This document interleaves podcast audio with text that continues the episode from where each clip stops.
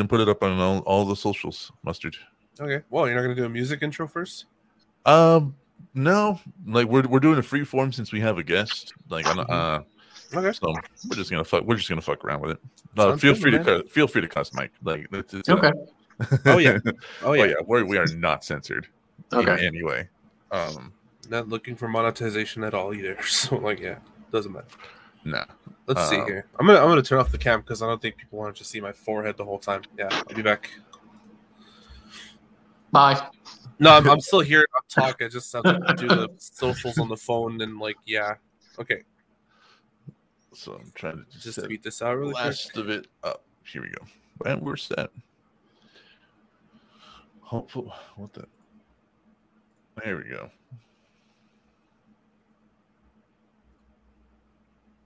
All right, our stream is healthy. Mustard is mm, trying to hide his forehead, and Yep. Mike is here. So, really, really, you didn't like Dark Fate. What about Dark Fate didn't you like? I have to, I have to hear this. Uh, I, I felt at that stage, sort of the Terminator story had been played out, and uh, it just the whole thing felt like a money grab to me, and I I couldn't get into the story. Like it was essentially the retelling of the same story over and over again by that time, Right. and it just it felt tired to me, and I, don't I had no problems with any of the special effects or the acting or anything like that. It was just it was the same thing and there was nothing fresh about it anymore. So uh, I think that by the time Terminator 3 was done, they should have left the series alone. And uh, I mean, Terminator Genisys was kind of an odd addition to the whole storyline.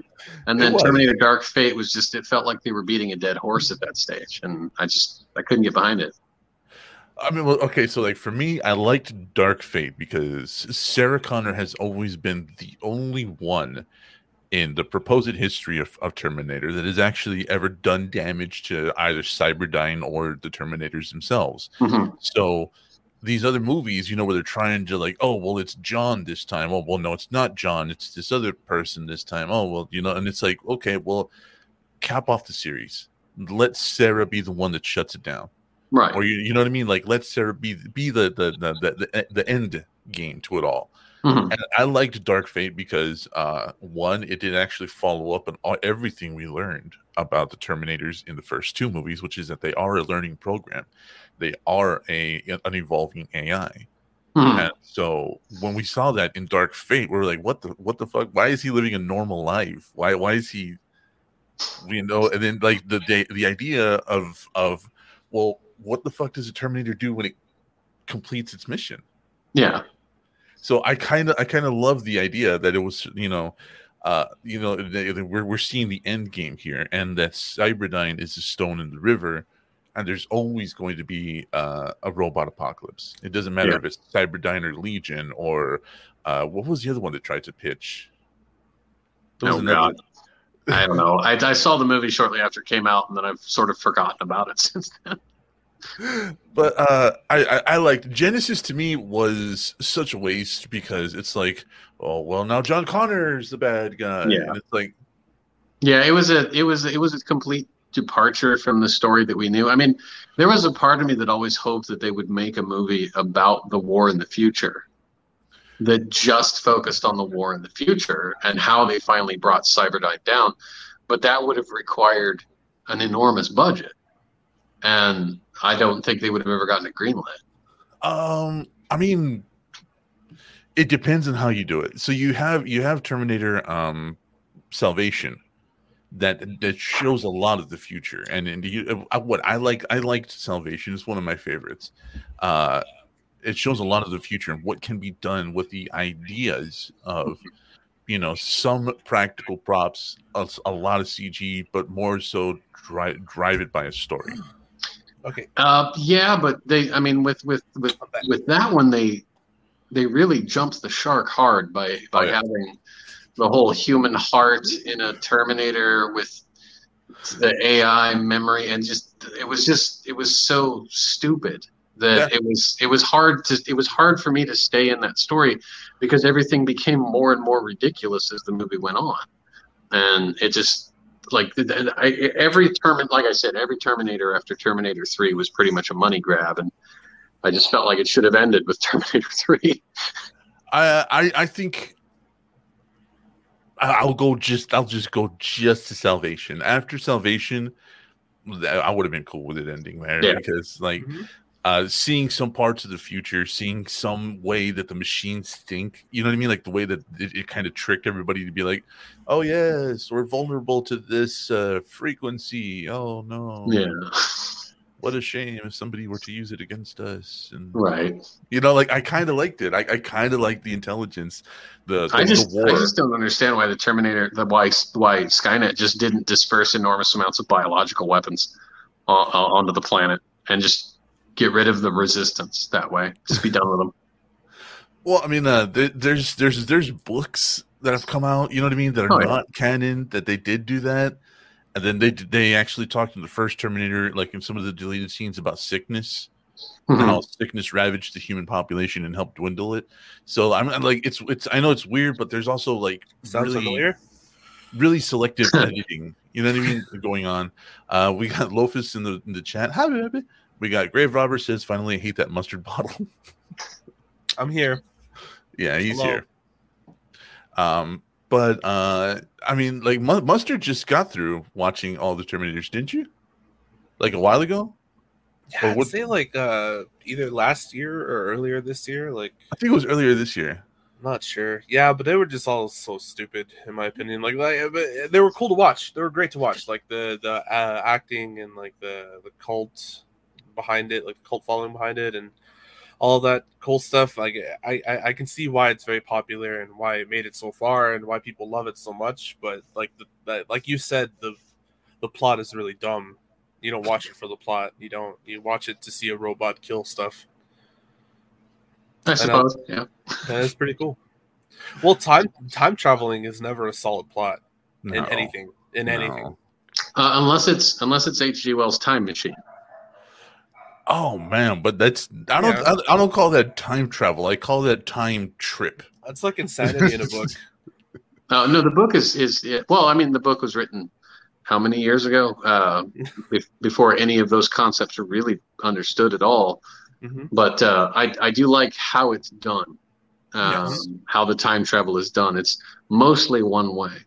Yeah. uh, which is kind of nice, and uh, and it's not the back and forth, back and forth, back and forth, and it's always well, except for one instance, it's always into the future.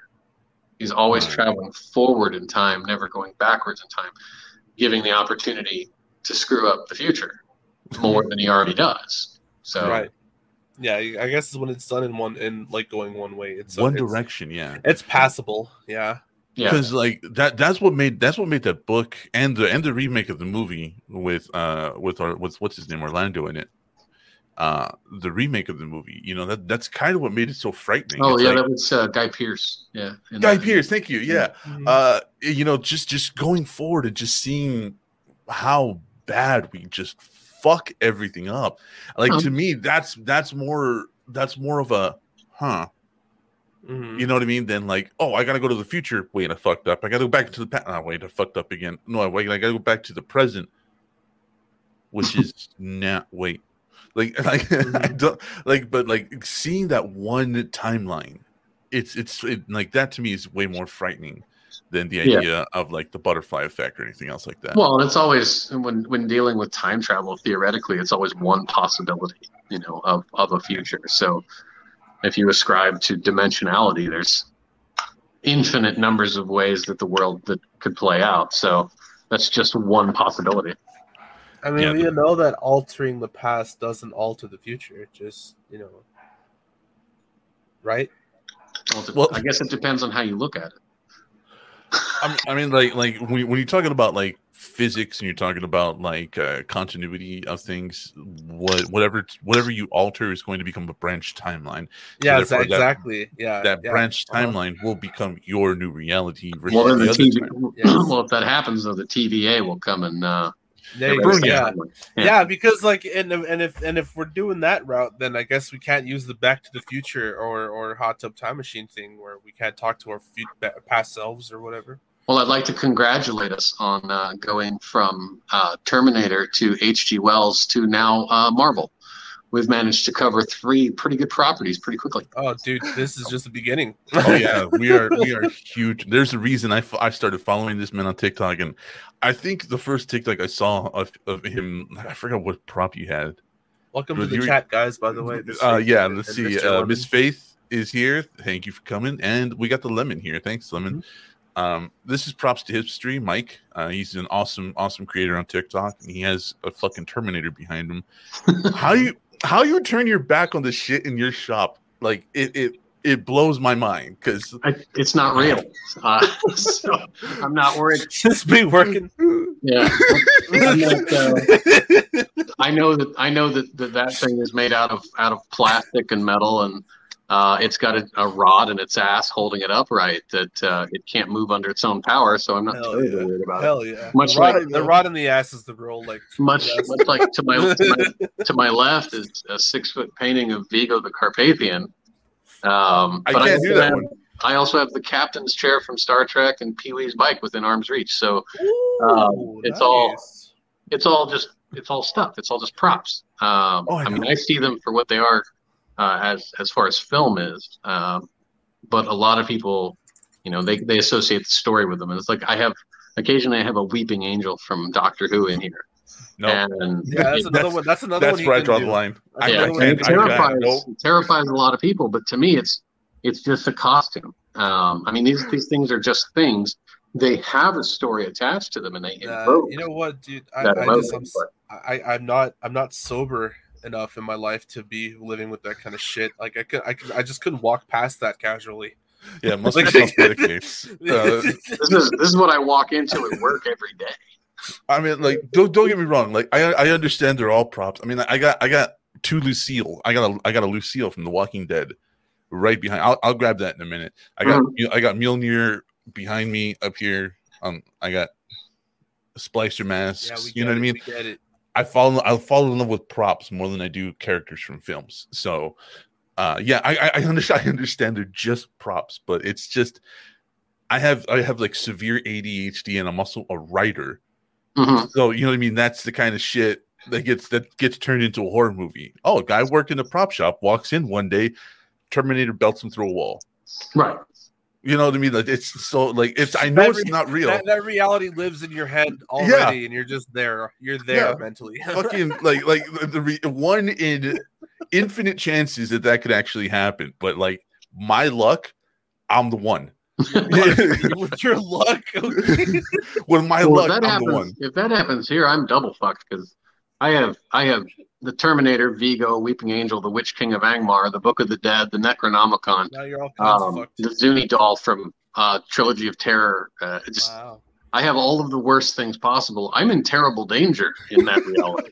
Um, So I mean, dude, like walk in, like just walk in every day with a gun, just what makes you think I don't? I live in southern Indiana. Oh, true. I'm in Indiana as well. That's why I find Yeah, dolls and stuff terrible. Uh, Miss Faith says a rod in his ass. That's hot. Yep. The lemon says that's cool. Yeah, but I'd be terrified to live with it.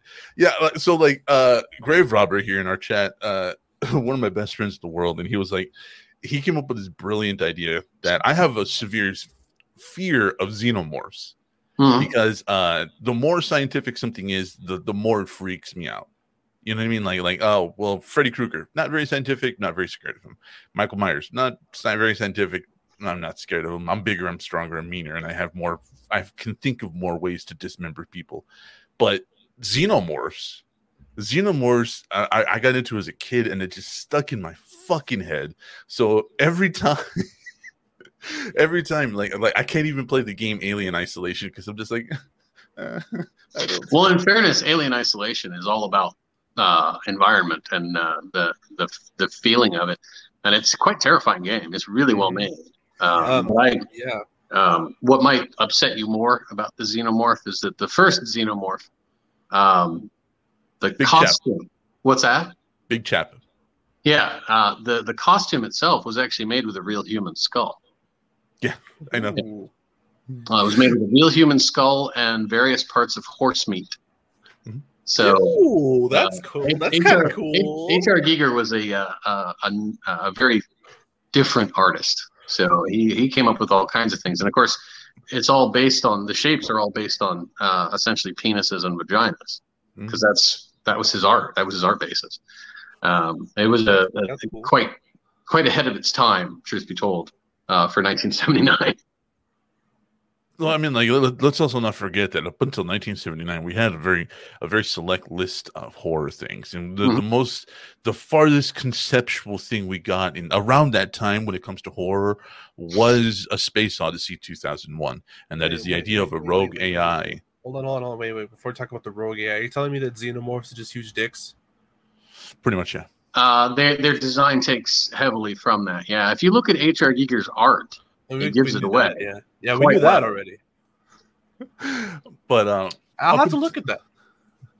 uh yeah he said truth be told uh so when when you look at uh when you look at like 1979 that that, that landmark the, the most scary thing we had was a rogue ai hmm and then now we have like this completely scientifically from literal inception to uh to everything else you know life cycle of a xenomorph and that was just fucking terrifying yeah, it was it was very new for the uh, for the seven. I mean, no one had really done a horror film like that, and no one had really done special effects that way either. So the environment that was created, and then all of the the costuming, the suits, etc., the effects that were done, everything was way ahead of what it what people were used to then.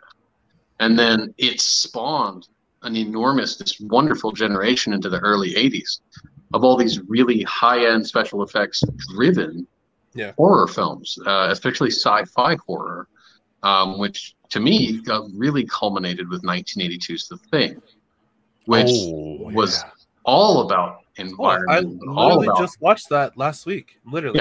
Yeah. an exceedingly suspenseful film. It was all about, Oh, yeah. of course, paranoia and suspense and whatnot. And it was so wonderfully done Yeah. that, you know, it scared the hell out of people, which is what you go to see a horror film for. Still does, dude. No, Like, yeah, I- it's, it it's, holds I up love it. up. Yeah. I love that movie. And, and even to this day, the practical effects in it, they still hold up to this day. So, um, I mean, you can see the wires sometimes and you can see the servos and stuff, but it doesn't matter. It, the effect still works. Oh, yeah.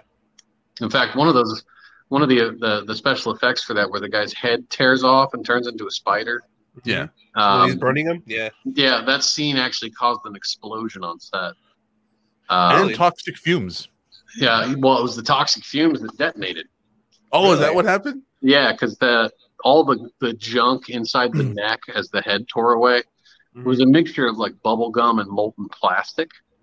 And when they had a like a like a bar from a gas furnace just underneath, just outside a camera shot to give the effect of flames because Yeah. they were torching it at the time, so they had to maintain that continuity. And the fumes from the molten plastic and everything else that was involved in that caught fire and it just blew up the whole effect. 16 hours to set up that effect, all gone in an instant. And then they had to reset everything. Damn. Like I, I, I, I- I knew about the trend. I knew about like the explosion and the melting and the toxin. I didn't know it was a. I didn't know it was a chain reaction. Holy Yeah. shit! That's crazy. Yeah, that's, it happens. Wow. uh, well, let's go ahead and uh, now that we have some people in, and uh, let's go ahead and start the show. Then give me a sec here. We haven't even started the damn show. God damn it. No, we haven't.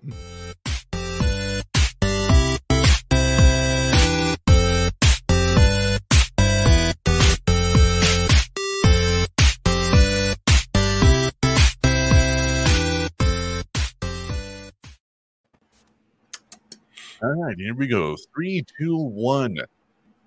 Welcome, ladies and gentlemen, to another episode of ET Network. I'm your host, Deadman. With me, as always, my brother Mustard. Today, we have Mike from Props to History, one of the baddest creators on TikTok. And today's episode is brought to you by The Stuff. Delicious and nutritious. Get yours at your local grocer today. Use code Parasite for 20% off. You've been cutting in and out the whole time, so I didn't I didn't we didn't get that. No? Not your, one of your you? audio's your audio's being kind of funny. Oh, is it? Yeah. Mike, can you, do you, can you read me? Yeah, I can pick you up pretty clearly. You were dropping out a little bit during your introduction there. Yeah. All right. I'm going to, I'm going to get out and come back in and I'll do the whole thing. Oh, God damn it. And then there was All right. So that, did that, did that, did that fix it? You're good, yeah. Yeah, you seem Alright. fine now. All right, so let's try that again. So, welcome, ladies and gentlemen, to another episode of ET Network. I'm your host, Deadman. With me, as always, my brother Mustard, and we are joined with uh, by Mike from Props to History, one of the baddest uh, creators on TikTok. And this episode is brought to you by The Stuff. Delicious and nutritious. Get yours at your local grocer today. Use code Parasitic for 20% off. I actually have one of the containers of the stuff right over there in my display case. Don't do it. Don't do it. Nice. Yeah. That's another thing to be afraid of. Ah, so uh, we we have been, we have been here for about 20 minutes with Mike from uh, Props to History. I don't know how much time he has, and I don't want to eat up too much of his day. Uh, we've been talking a lot about movies, and that's honestly what I, I invited him on because we like Mustard and I are huge movie nerds. Uh, I've worked in film. Mustard has starred in pornography, so Oh. you know. It's it's one of those things where I wanted to just bring you in and just have you nerd out with us for a little while. So I guess uh, for the for the official show, for the official start of the show, let's just talk about the obvious. You have you do have a fucking Terminator behind you. We I do. talked about it in the pre-show. It still terrifies the shit out of me. Um, Well, this is this is actually a, a Terminator endoskeleton from Terminator Genisys. Um, this one is is actually cast from one of the uh, originals made for production, and a friend of mine from Parker's Prop Shop, uh, he brought it over here to see about casting it to make uh, make molds to make new ones. wow. um, simply because they are quite rare. Um, and then and that is what I do is I, I make molds and do prop replicas on occasion. And I've always wanted a Terminator, so I went ahead and jumped at the chance because why not? So Nice. and he's and he works well in the shop. I think he sort of ties the room together. Uh, Yeah. standing here next to yeah. next to Vigo. So Yeah. 'cause I have a I- I- six, six foot tall Vigo painting right next to me. So I, I think I think between the between the Terminator and Vigo, the Carpathian, I would probably end up putting at least two bullets into my sh- workshop if I if I only have, like if I would like if I woke up and I'm like six Every in the day. morning every day, you know what I mean? I'm like, go to- walk in with my fucking Starbucks half awake, like oh god, uh, fuck, damn it. well, I, I Every fucking day. I have actually I've actually startled myself walking into my shop uh, early in the morning because I usually get started here about five o'clock in the morning, wow, God damn. and uh, I have mannequins everywhere. And I blearily walked into my lobby, which is where I keep everything, and uh, there's the Witch King of Angmar uh, from Lord of the Rings, and it's just this giant, tall, black garbed, horrifying thing. And I made me jump, and I almost spilled my coffee. I then yelled at the mannequin because that's what you do. yeah. Right? And I realized my mistake and went about my day. I mean like. I I just, I just, I can't what do are it. you doing there, man? I said I, there were some choice words spoken. I won't lie. Oh, like I said, feel free feel free to cuss on our show. We don't give a fuck. Like it's just uh, uh, anything anything Mike says or props to history is said here does not reflect his own personal opinions or that of his shop. This is Mike hanging out with a couple of friends Oh. being nerds. So if, in case anybody wants to try to come for him, you come for me first. I'm the one who talked him into this. So That's the fucking idea. That's that's That- that's what I mean, though. So, like, so like I was saying earlier, like Hengel, uh, grave robber, said that one day he wanted to dress up as a Xeno and try to scare me, and I said, "You realize I carry a gun." Fill in the blank. Don't don't do that. See, I if if someone did that to me, if someone decided to jump scare me dressed as a xenomorph, my first reaction would probably be to be startled because I don't like being jump scared. But then mm. I would immediately start to look at the costume and how it was built and how accurate it is and really nerd out over the fact that somebody's dressed as a xenomorph in public. Then I'd wonder why the hell they were in my house. And and then then I'd probably start to be worried. But I would go the nerd route first. Of how was this made? Well done. Good job. Details are great. Oh your, shit, uh, why are you in my house? And wait, then- wait, wait, what? Wait. See, for for me, that would be almost anything else. Like almost anything, like a Terminator. Like you, I could walk in and there's a Terminator, and it turns toward me and be like, "Oh, sick! Right. That's cool. Where are the servos? Is it where? Is it an? Is it a? Is it a drill or is it a servo hybrid? I want to know. No, Xenos. That's my first instinct. Somebody jumps out of Xeno, it's getting lit. Game over. Anything Well, I, else? you might want to reevaluate that because xenomorphs aren't real. It's probably going to be a person. no, it, it's on them. Yeah. I am not taking that one in infinite chance, like we talked about. One infinite possibilities. I'm That not it's taking. it's a xenomorph. Yeah. Yeah, I'm not taking the chance that it's the one. Yeah, dude, I feel the same thing. Like if, if like a if, even if like a Pokemon was in my house, I would probably do the same thing, light it up. I mean, fair. yeah, Pokemon. Yeah. They can do some damage. exactly, exactly. You don't. You don't there's- even there's- know. There's Pokemon that kidnap children. Yeah, It's, Yes. Yeah. Mm, no, thank you. Mm. Uh, and like burn people alive with molten lava in their minds. S- uh, then there's then there's Psyduck, and we, we don't want to get into Psyduck. Well, of course. Fortunately, all of these things exist in fiction. We don't have to worry about them. Yeah, dude, world. it's so cool to learn about, though, right? Yeah. I, I I I think you're surrounded by like some of the most dangerous props in movie history. I think that's a man. That is that a mantra you just have to keep telling yourself. No, um, I mean, to, to, I built most of these, so to me, they're just things. Uh, Right. I just see them Yeah, as, yeah, as yeah. objects that are built. Um, the, but the most dangerous props that have ever been built, I mean, I I don't own them. Most of those don't exist anymore. Uh, there was for the movie Virus with Jamie Lee Curtis. I don't know if Yeah. you remember that. Jamie Lee Curtis and Donald Sutherland. They built this 11 foot tall, um, fully hydraulically powered puppet of the thing. Uh, I'm, I'm trying to remember what it was called. It was a gladiator or something like that. But it had this blade arm powered by industrial hydraulics that would cut through steel. So they had to make a completely separate prop for the actors to be near because Wait, you why they would they, why get- would they do that? because they actually had a scene where it cut through metal. So like so they just- built the oh. whole thing Wow. and they just sort of built it to the design. They didn't really think about it, if you will. And then when they got it done, they were like, "Oh, this is dangerous. We should probably build a safer version for actors to be around." So they did. They built a safer version of it, but it was called Goliath. Excuse me, it was called Goliath. But Goliath. that that thing was dismantled after filming was done, and really only pieces of it survived. But at the Mhm. time, it was this obscenely dangerous thing. But it's it's not the first time that Hollywood's done that. So, I mean, they used to shoot live rounds at actors too. So that was Yeah. That was a really? thing. When did they used to do that? So back Uh, in the oh, well, back early days of film, up until about the late 1930s, they had these guys called designated marksmen that were authorized, like legally authorized, to shoot live ammunition around actors, as in they could shoot. The rounds would land near actors for scenes where actors are being shot at, and they would have guys that were experts, if you will, with the use of a Thompson submachine gun, and they would fire live full auto bursts at actors like James Cagney and Errol Flynn, etc.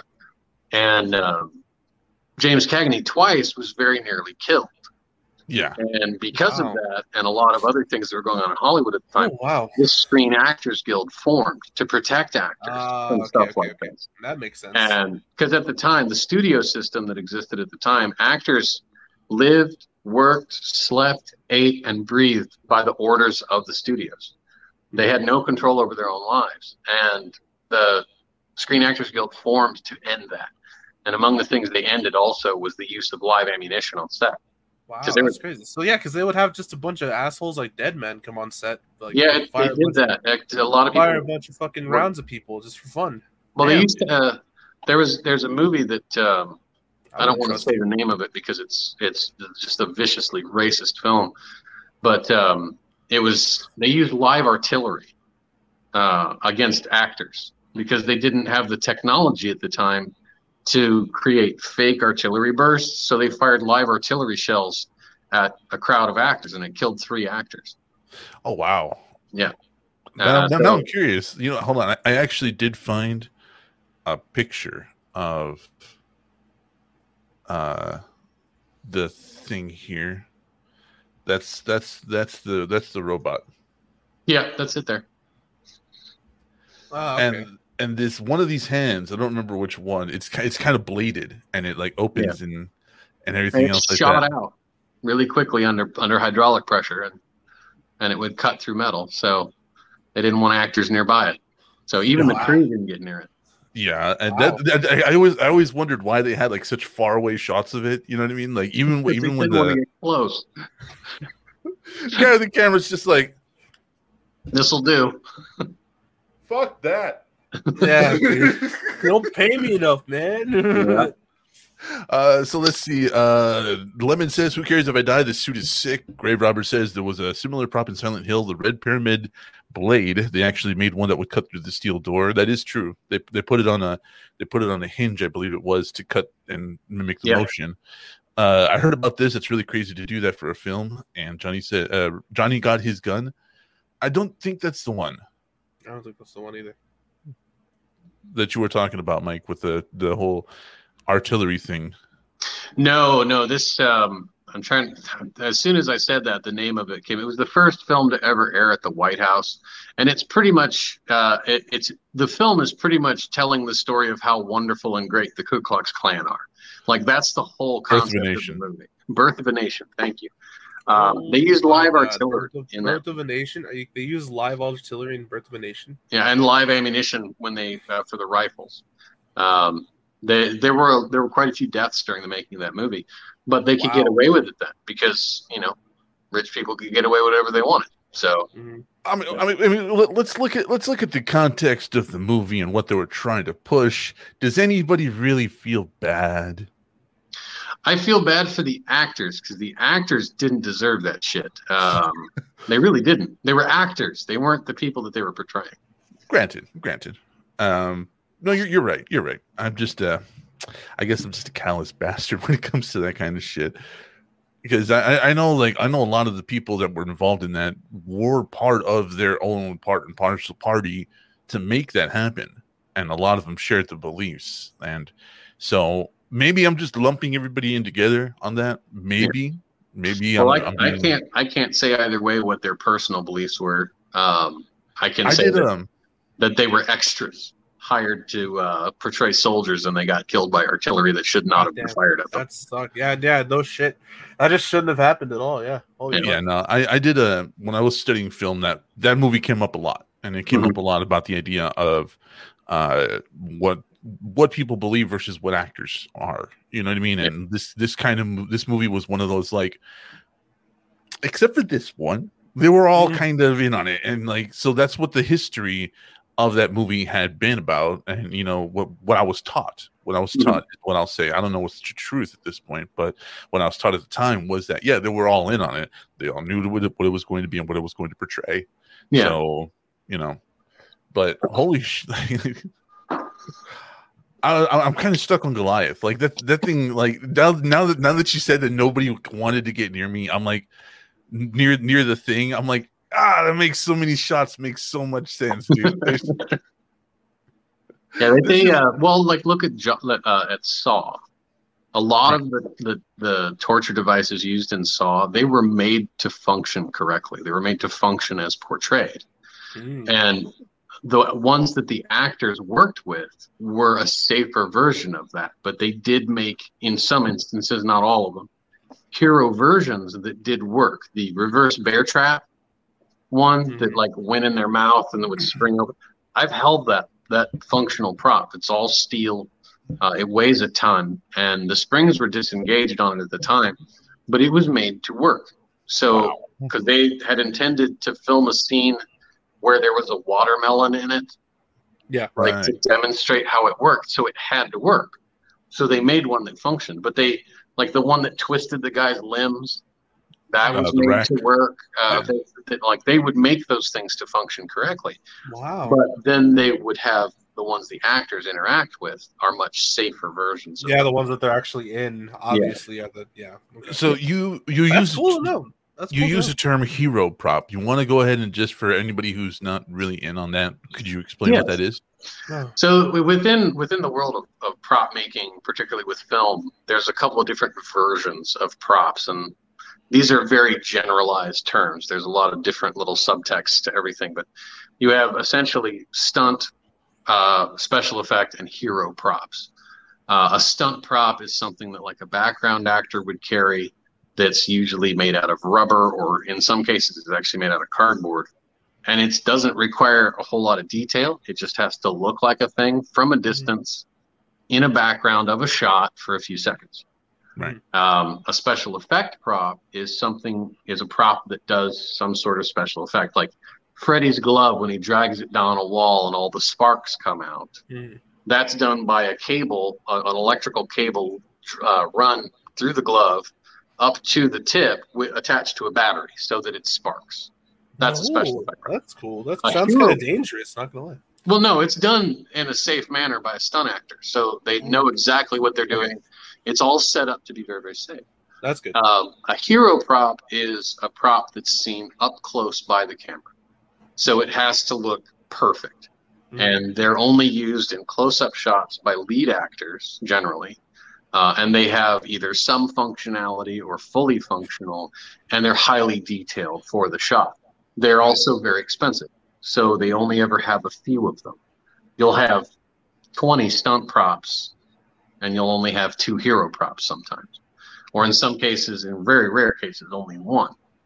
Uh, but that's what a hero prop is, and they within the prop collecting community, the hero props are also the most desirable, and they're Obvi- also obviously, the yeah. most expensive. Uh, you you, uh, I think it was your account that had the the Mangalore grenade Yeah, from the Fifth Element. yeah. Uh, I gotta tell you that, that thing looks all sorts of fucking dangerous. Well, the one that the, well, the Mangalore grenade itself, the prop, uh, they only made one hero of that, which is not typical for a production. It still survives; it's in the hand of a private collector. Uh, and then they made a couple of stunt versions of it as well. But the explosion itself was not caused by the grenade, obviously, but uh, it was the largest indoor pyrotechnic detonation at that time because it was an enormous explosion indoors, which are always dangerous. Right. Um, but uh, yeah, the one that I have, of course, is just all resin, has no functionality to it whatsoever. But um, it just it, it just looks dangerous. It, yeah, it looks does. like it absolutely does. Uh, it has no like safeties on it whatsoever. not even the sleeve that was like on in the movie. Yeah, Oh yeah, man, it's yeah. They like that. So the prop itself, like the like the one hanging on the guy's belt, that was a, that didn't come apart. Right. It was just held together. It was just one piece. The one that Bruce Willis takes out of the sleeve, if you held that thing upright, it would just fall out of the sleeve. There was nothing holding it in. So, Oh. and there's also something most people don't notice is that it's a common theme throughout the Fifth Element that every weapon has a manual, and Yeah. you actually see for a split second Bruce Willis holds the Mangalore grenade up and looks like he's reading something on the side. Yeah. They never put it on the prop, but it's supposed to be there's supposed to be instructions on the side of the weapon, bringing it to that that theme of every weapon has a manual. So that was just another one of the many underlying themes of the Fifth Element that they just kept beating us over the head with. That's kind of cool, actually. I like You know, I, I love the fifth. I love the Fifth Element. It's one of my Same. favorite Great, movies. great movie. Great movie. I love it. yeah, it. absolutely. Hengel I mean, says it- the it's best race is the Indy 500, and Han Solo and Shrek dress the same. Thank you, Hengel. Okay. Good points. Good points. we'll write that down. yeah, right. Are we? I, I got, I got it. I got you. okay, good. I'm glad you did it. so I mean, let's let's okay. So like for me, like like I showed, I fall in love with props. I I, I do. I fall in love with the, the the mechanisms and the hero stuff like that. And I promise. So hang on a sec. Hang on. oh no, what is he doing? I think he's getting something. Oh god. Looks like Lucille. Yeah, that is Lucille. Yeah. Oh God, my headphones all Oh, oh no. You broke everything. The cool moment's gone. Look what you did. It's ruined. You We're ruined this whole Back show. to one. Back to one. moment, Doing it again. moment. We're just gonna have to cancel this and come back to it because Yeah. Dead Man can't figure out his headphones. yeah, yeah, yeah, yeah, yeah. We'll circle around back to it. All right, yeah. This is some really good dead air. Fantastic radio. Yeah, that's uh my favorite thing in the world. And this is actual this is actual real barbed wire. Uh I had it next to my desk one time and my girlfriend accidentally stepped on it and gouged her ankle with one of the Oh barbs. dear. Yeah, but I told her I was like, that's real. Like this is a real thing. Please be careful around it. And they make uh, rubber barbed wire that you could Yeah. replace that with. And yeah. Uh, not hurt anybody. This is this is part of my home defense. It would be also really illegal for you to use it. Yeah, that's a literal weapon, like murder weapon. Like, Well, it's like driving nails through a baseball bat is also frowned upon uh, if used as home defense. So yeah. So I mean, so I got mean, I got one of my Okay, okay, hold on. I want to talk about that for a second. Would that even work? Like, wouldn't wouldn't the nails like weaken the bat structurally? Thus, it would crack more easier. I mean, if you if you pre-drill the holes, no. Um, Huh. Yeah, I mean that's how you keep. That's one method of keeping wood from cracking from nails is pre-drilling the holes. yeah. Um, But, it like, works the same with, with metal and other fasteners. So Mm. um, I don't know that honestly. I don't know that how much effectiveness it would add, considering that a baseball bat to the head is already quite effective. So Oh no, no, trust me. When you when you pick this up, I'm a big guy. I, I'm- I'm six foot two. I'm a I'm a large dude. I, Mhm. When you pick this up, this is this is weight. This I have no doubt. I have no doubt. But again, That's I'm a lot not of how much wire. effectiveness you, how much more effectiveness you need besides a baseball bat to the head. I, I mean, well, I mean, you get it over as quickly as possible. With you don't want to draw the whole thing out. Well, baseball bats still tend not to draw things out either. That's true. They I- do do damage. I tell you what, uh, the next time somebody breaks in my house, I will have a control test. Does it happen often? If it does, you should move. no, no, and if The it did, next I would stay right? there. The next time that he says, But uh no, I, I wanted to talk about Lucille because I love my Lucille. and Mhm. I love Lucille. She's like probably one of my favorite props of all time. So, do you have your favorite prop of all time, or if you don't, what is the one that you just really want to get your hands on? Well, I I I own a couple versions of my favorite prop of all time, which is the four stones from the Fifth Element, uh, and and they were the first prop that I ever saw in a movie that I really really wanted, and I have I have a, a, a version of them that is the uh, sometimes called the weapon version. Uh, they're the large scale ones used in the scene where they actually use it as a weapon. And then I have a version of them that are the called the Diva Stones, which are the ones that are that they take out of the singer. They're a smaller version of it that are that are carried around by Bruce Willis and uh, and uh, inside the tuxedo jacket, Plava Laguna. That was her name. Lava Laguna. And "So you Um, got you got those like the actual ones?" that- No, no. The Oh. only no, the only known surviving set are owned by Luc Besson, the director of the film, Oh, okay. um, and they're in his home in France. So uh, Yeah. I've never seen an actual set of screen used ones ever for sale.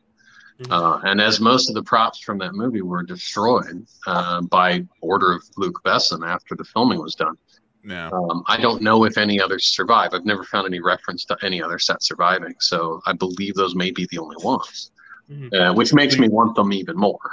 so you're saying Luc Besson in Mhm. France? All right. Nope. No, that's public knowledge. It's been public knowledge for a long time, so I'm not the first. So about that control test and about those stones you want. That's unnecessary. I'll just I'll wait for them to come up for sale. How about that? yeah, I'll just wait for him to go on. Oh, the- it- it's it's they're gonna come up real quick. Don't want you worry about it. But anyways, so uh, so uh, so the, the fifth the, the fifth element stones. Uh, I remember the the the the gimmicked ones, the gag ones, the ones that open up Mhm. are. I think those are the ones he owns, right? Um, his as as I understand it, his are the static uh, weapon versions. They're not the Oh, okay. non-opening ones because there was only one built that opened, and then they just refilmed it for different scenes. Oh, and then they had like there was only one that mechanically functioned Yeah. and then they had others that were static open because you only Oh. ever see the one open at a time and then it shifts around and they're all open already Mhm. so they only needed to make the one mechanical one uh, so um, See, this i is why I don't know if that talk to him. survives i mean there's so little information about it I unfortunately know that's yeah. We're dropping in France, boys. That's what the Grave Robber says, and he gave me the Rick Grimes. Fuck you, Hengel, for giving me the Rick Um, Grimes, you piece of shit. So, uh, would you say that uh, the Fifth Element is your is your like your most favorite movie of all time, or Uh, as far as sci-fi films go, it's it's it's it's one of them. Um, Okay. I have a lot of less traditional films that I would consider to be my favorite films of all time. Uh, Mhm. The African Queen with Humphrey Bogart. Uh, Jinnah with Christopher Lee, which is about the foundation of Pakistan. It's Mhm. one of the best movies. Uh, in his opinion, it was his favorite film to ever make. And to me, it's one of the best acted films I've ever watched. And then uh, Alatriste uh, with Viggo Mortensen is a Spanish language film that I absolutely love. Uh, just to me, everything about it is just right. It's just right for a film.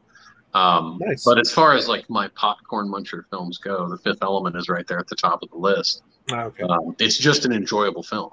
Um, Funnily horror, I've seen all those films. Yeah, Mhm. for for horror, uh, you know, The Thing, 1982, Ju-on by Takashi Miike.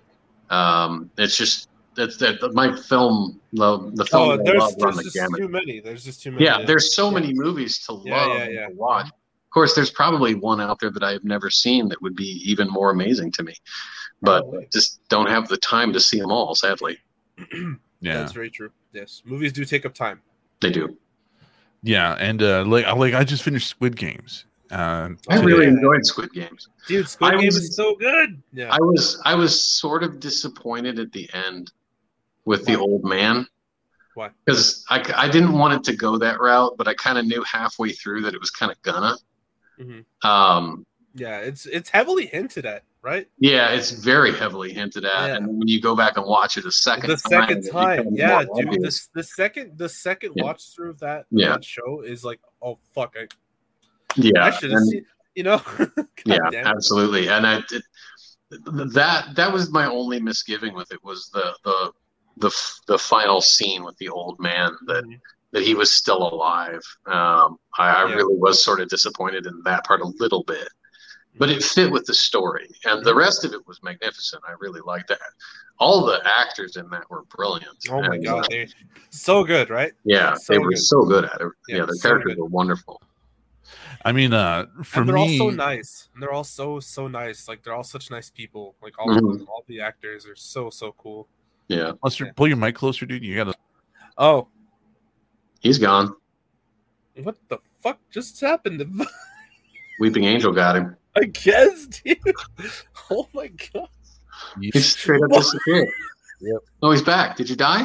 I, I scratched my nose and I went to go touch my mouse, and like my, I just literally just backhanded my entire mouse, and it, it hit me back right out of the show Did you have Nice. a muscle spasm? Is that what happened? a little bit. Probably, I'm gonna put my mouse over there now. Dude, what the fuck? You were like you were talking and then you were gone. Yeah. I, I was telling you to pull your mic closer because you got low audio right now. Uh, hold on. Is is that better right there?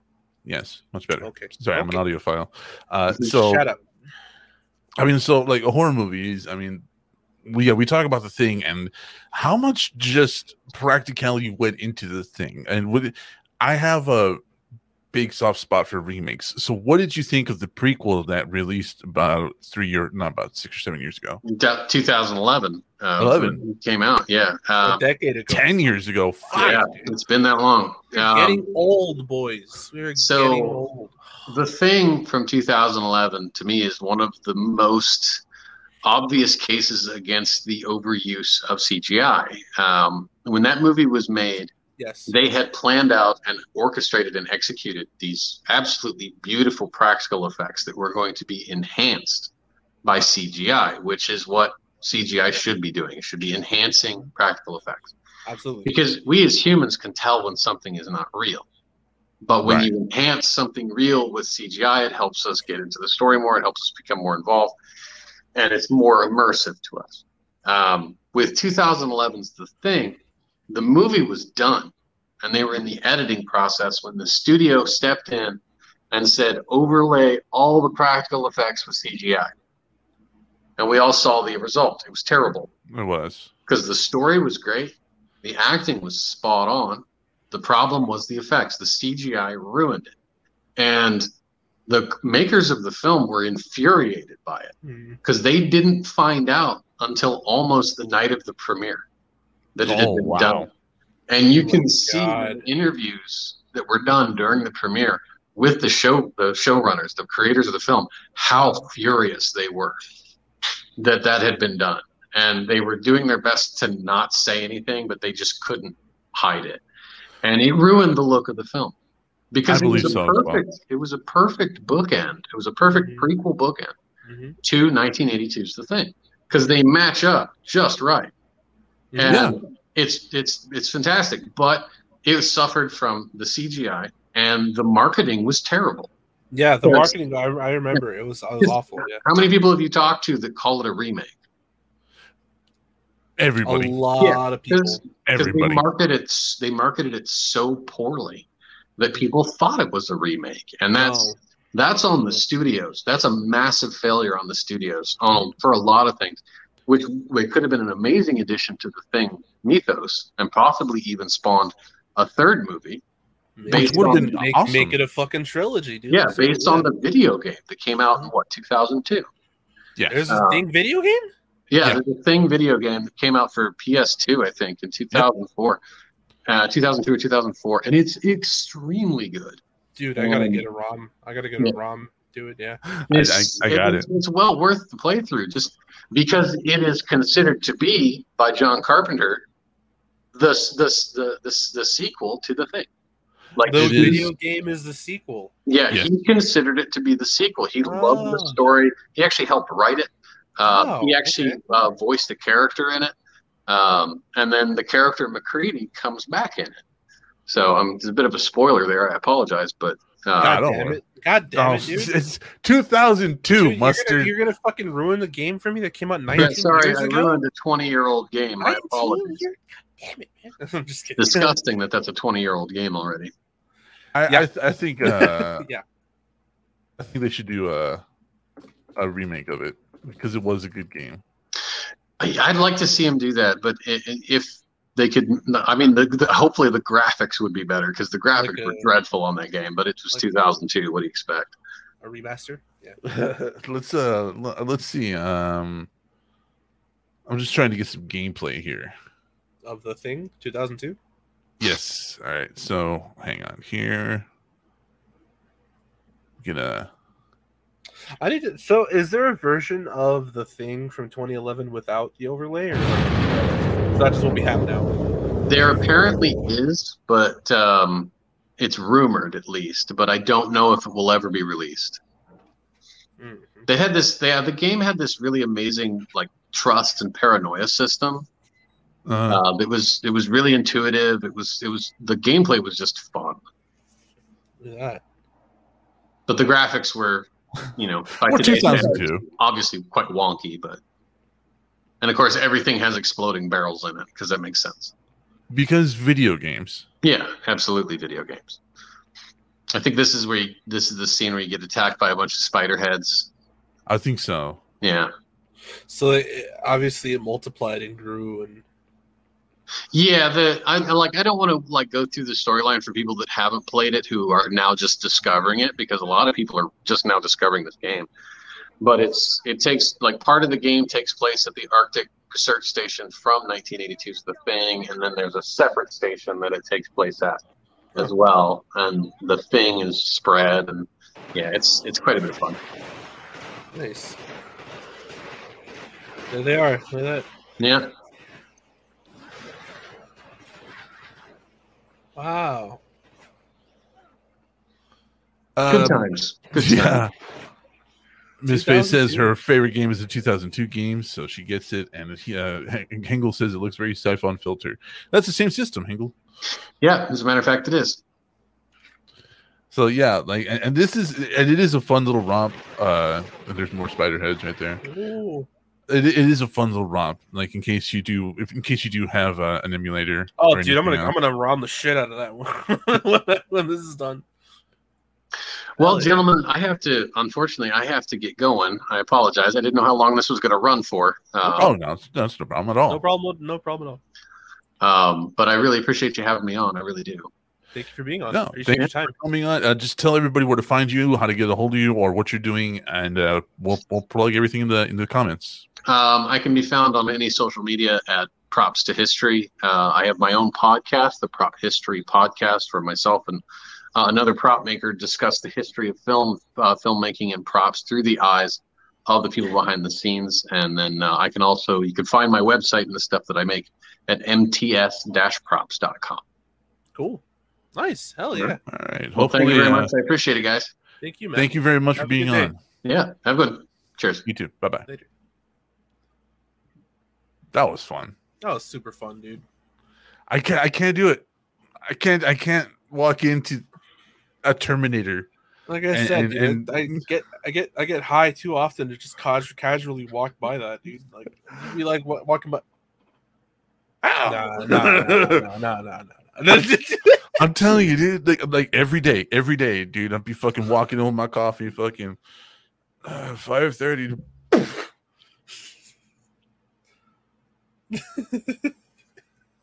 Ah, that's that's another call. That's another call of the police. ah, fuck yeah. It's me. I know. Your fucking neighbors. hate you, man. Yeah, I gotta call all my neighbors. Dude, I'm sorry. The, the Terminator thing. Yes, I'll pay for it. Fuck. Yep. Oh man, that's just uh, that's really cool though, man. Like Oh, how yeah. I, I really wanted to get him on. Really wanted to talk to him. Um, Mission accomplished.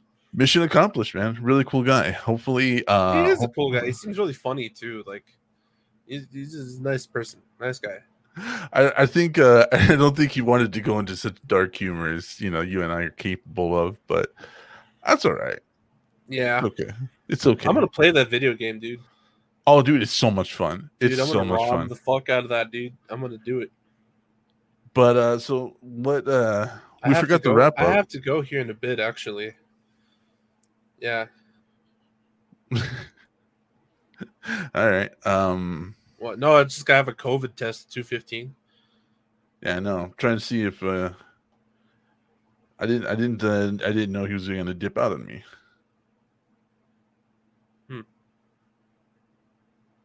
Let's see. So yeah, I finished Squid Game. Like, yeah. And then what you think, buddy? Huh? I uh, quick, quick wrap up. Hurry up! I gotta get going. I, I didn't see I didn't see who won winning. I thought it was going to be the other guy. And then I've seen I've seen a lot of articles and I've seen like a lot of little thought pieces like, "Oh, who won Squid Game shouldn't have won. It should have been this other character." And I'm like, "No. What what point does that make?" No, because if you notice, Kyon is the only one that didn't make enemies. He's the only one that wasn't really like he he he has like such a different a different like mentality and nature going through the entire game than the other people. Yeah. You know, He doesn't want to hurt anybody and I kind of yeah, he wouldn't he wouldn't lose his humanity over this money, and everybody else in the fucking room would. Absolutely threw it away like without without a second thought. So and so I think that's I think that's kind of the lesson in the whole show is like you can always want something and go for it and try hard for it, but don't ever lose yourself or who you are, you know, like yeah. and it'll reward you in the end. Maybe that's the I like I like the idea that he's at the bank, you know, at the end of the show, and he's like, "Can I borrow, borrow some money?" And Yeah, like, yeah, yeah, yeah. The guy's like, I, yeah. I here, man. guess. I Ten won is like twenty bucks, right? Uh, yeah, it's like twenty Yeah, it's bucks like or tw- so. it's like 20 24 bucks. bucks. Yeah, it's like twenty bucks. So you just here, take yeah, here to twenty. Go for it, man. Uh, so yeah, um, I literally haven't finished the last couple of so minutes. they wanted to make him a VIP though. Did you notice that? That's Yeah. kind of a thing. That's like a thing. They bring him back. Yeah, they bring him back around Yeah. to be like, "Well, you got all this money. You just want to like make they some more?" did with the cop's brother. Like Uh-huh. just it's the same fucking thing. He 'Cause he won, won. so they came back around and they were like, eh? Uh, You want it? Hey. We'll pay you a lot of fucking money, like Yep. a lot of fucking money. So no, I mean, I think Guillaume's focused on like taking them down. Like he really wants them to fucking get taken down. Like that's the, the whole determination at the very last scene where they're just like, "Shut up and get on the plane, bitch," and he's like, "No, motherfucker!" Like, I'm Like, on I'm my coming way, for you. bitch. I'm coming for yes. you know? I am. I am a little bit disappointed that the cop thing didn't go anywhere. I I, don't know I'm that though. uh, there is a season two that has been um, Confirmed, but not even like wrote or filmed or written. anything. Yeah. Nothing. There's yeah. been nothing, and we we don't even know if the original guy is going to be on. Nope. Don't know that Uh, either. So uh, I don't know. I, but I, I'm, pretty just- sure with the no, because like the one thing that I noticed about the people that were involved in this project, because that's really what it was. That's what they all call it. They don't really call it a series or a film or whatever. They call it a project. That's what they call Yeah. it. And uh, what I noticed is like they're all very passionate. Like all the actors, all the all the production people. Like even though everybody's dead now, um, it's a very passionate. It's a passion piece. So right. I feel like yeah, we're probably gonna get more of it. And uh, hopefully, I'm I'm hoping for it, but at the same time, I'm kind of not. You know what I mean? I'm like, uh, Yeah, because that the the actors and characters that were portrayed in this go through were actually really, really, really, really significant and like very just cool. Like part of the story. Yeah. You know, like the, the the there was actually an article I read that Thank, said, thank you uh, for the thank you for the luck. I do have to go though now, "All right, yeah, go ahead. I'm gonna, I guess, carry the show for now." Unless you want to just wait until I get back. I mean, it might not take that long. I mean, I'll probably be back for the post show if anything. Oh, I'm still gonna. I, we still got another hour to run, so Another hour? Okay, well then yeah, I'll be back. Come on. All right, hurry the fuck up. all right, later. All right, it's just me then. I I tell you what, folks. Uh, I mean, I hate doing single shows, but let's do. Uh, let's uh, let's check out some previews because we did have a couple of previews come out. Um, we got the first look at the Flash movie, and we got the first look at Black Adam. So, we you guys want to take a look at that shit?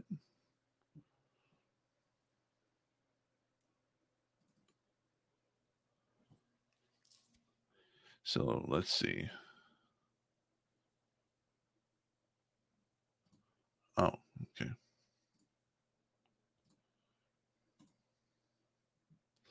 So we do have here Black Adam. Let's go ahead and take a look at the first teaser of this.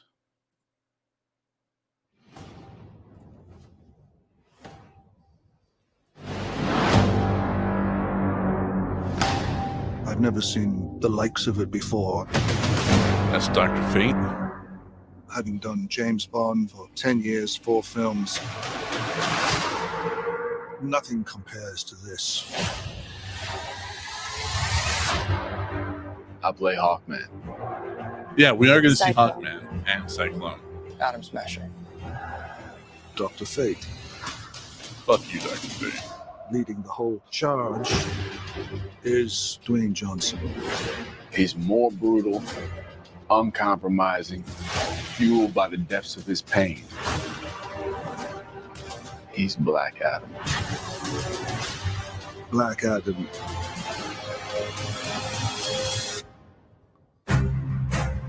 Let's watch Joy's World Tour until it doesn't gross you out anymore. No, thank you. Hey, DC fandom, and hello to everyone watching. Uh, I guess not. that was that was cringe. I wanted to actually see something cool, but um the main trailer from the Batman also dropped. So let's go ahead and take a look at this because I've heard that this is uh really cool and we're gonna actually see some really neat old school Batman aesthetics going on. So let's let's check this out, guys.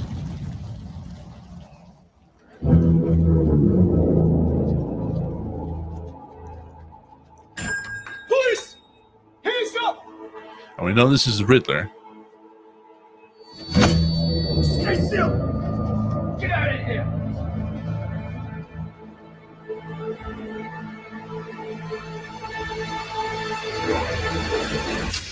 Oh, that was Edward Nygma.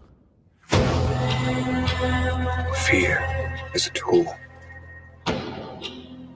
When that light hits the sky, it's not just a call, it's a warning.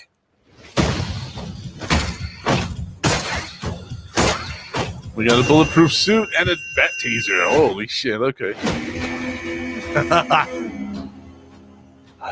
I've been trying to reach you. About your entire extended quarantine.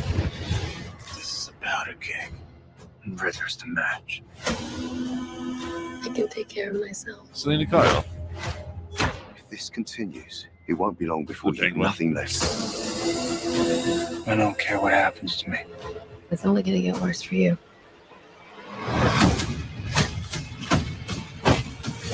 Whoa, Take it easy, sweetheart. Hear everything they say, ain't you? Maybe we're not so different. It's Gotham, Who are bro. It's you always there? cloudy. Look at that. Look at that. Ah, I'm vengeance. that looks sick.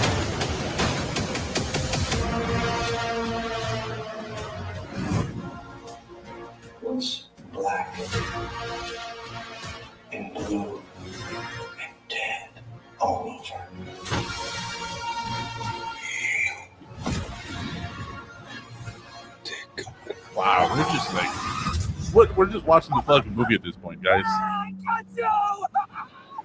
I got you!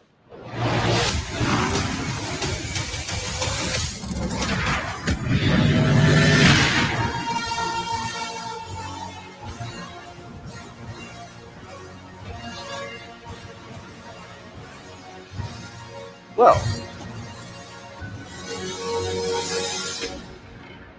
holy shit! All right, you know I wasn't in before because of uh Pattinson, but uh I I have to I kind of have to eat my words on that. Now that looks that looks pretty fucking sick. Whether it's gonna hold up, uh, that's what I would do. Whether it's gonna hold up or not, I mean, it's gonna be kind of amazing. But wow, uh, yeah, we got we got a bulletproof Batman. We got uh, you know, year one scars. We got you know year one villains. This is all kind of uh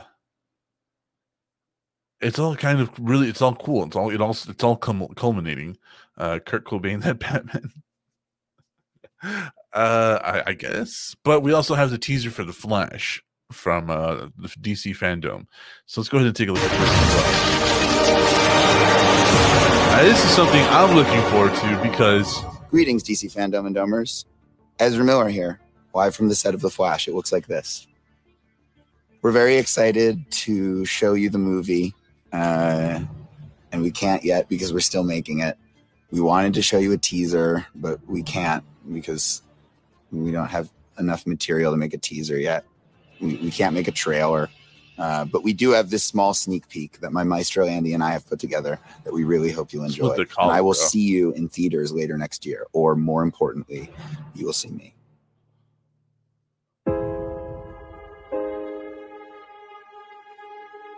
Tell me something. You can go anywhere you want, right? that's michael keaton's Any batman timeline, any universe.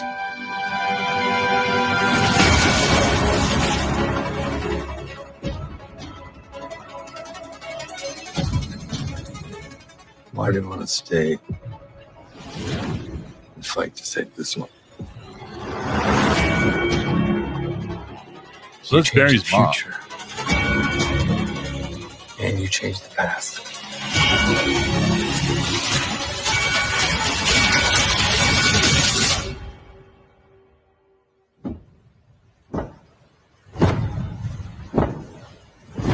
and the 89 batman Are you in?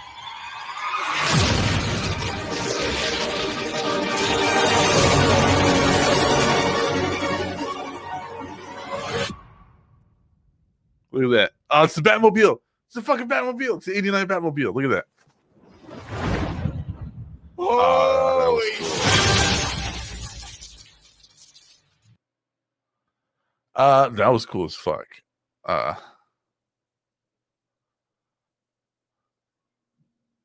so let's see. I don't know, man. I'm actually pretty tired of comic book movies. So I mean, like comic book movies and everything else. They're kind of they're kind of the standard right now. Like I'm I'm kind of tired of them as well. However, when you look at what's being offered out there in theaters versus you know streaming services and like uh, anything like that, really, there's no there's no real reason to go to the cinema right now. There's no reason to go to the theater. I mean, Lofus and I, uh, when he was here visiting me from a birthday, uh, we went to go see uh, the new James Bond, and Uh, I know not a lot of people like James Bond or not aren't a fan of you know the whole espionage thing, but I liked it. I liked it a lot, and it ended very Ian Fleming, uh, the way Ian Fleming would have ended it, because the ending of that makes way for a lot of new things to happen. And we also know that the 007 role is already being going to be recast within the next year. Uh, so there's there's some there's some controversy that came out about it. You know, like they're like, oh well, did uh did uh what's his name actually say that a woman shouldn't play 007? Uh, so let's see. Uh,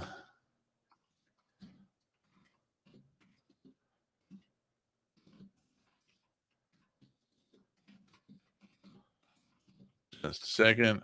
I know. I know.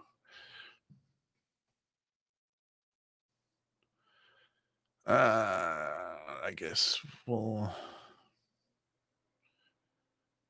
go to the New York Post then. So, Daniel Craig believes James Bond should not be a woman. Uh, Daniel Craig believes uh, would rather see the sky fall than watch James Bond be played by a woman. Now, all of this is being taken out of context, and I kind of don't like the way that they've worded this headline. Uh, let's just uh, let's just see what he says. The former on-screen Bond uh, thinks uh, there are better parts for women to play rather than James Bond. "Quote: Why should a woman play James Bond when there should be a part just as good as James Bond but for a woman?" Daniel Craig said. Uh, his statement comes this week before the release of the subsequent Bond film No Time to Die, which will premiere on my birthday, October 8th.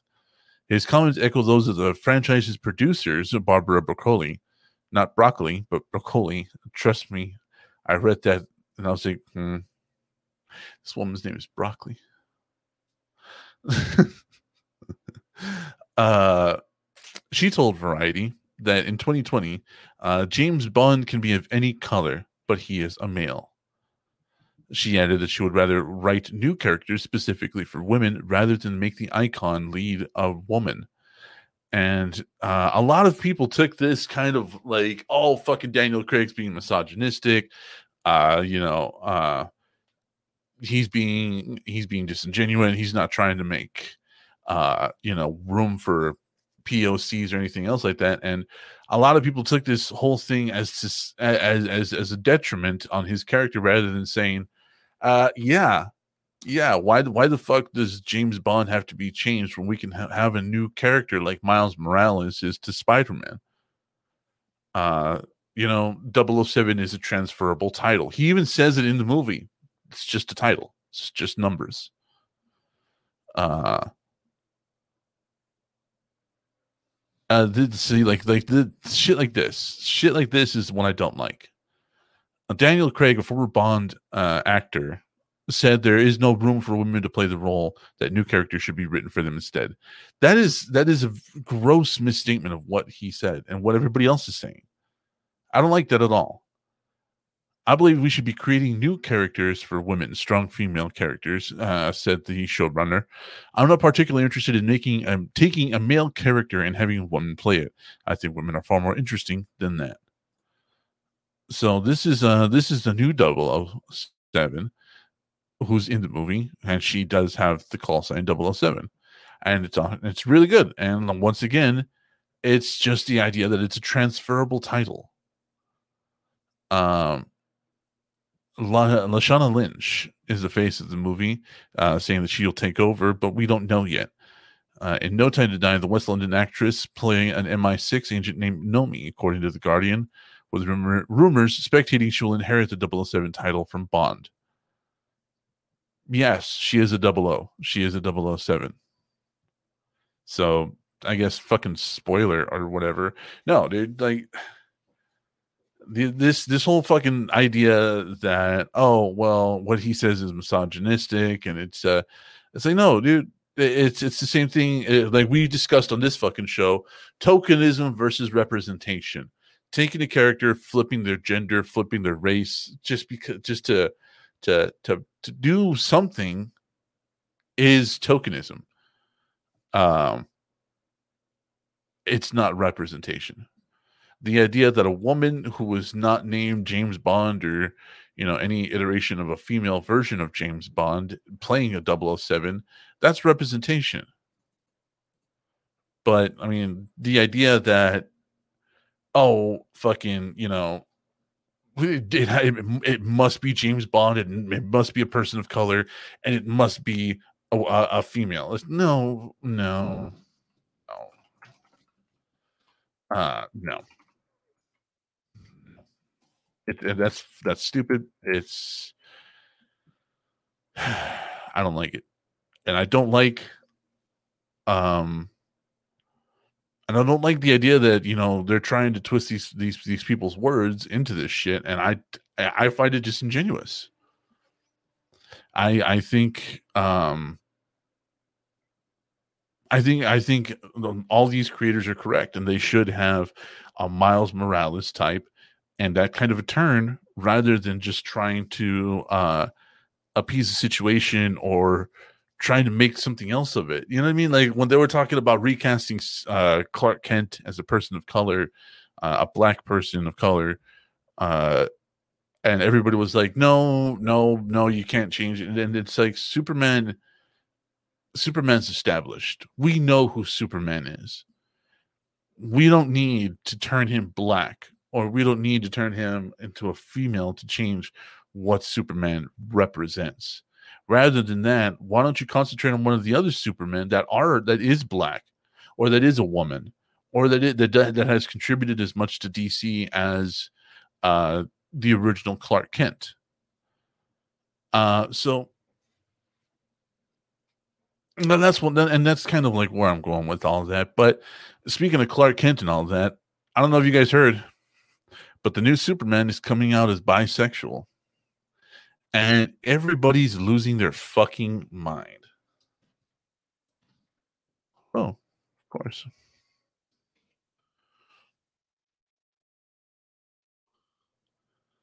Uh, hold on a sec. Got the zoom on the wrong fucking browser.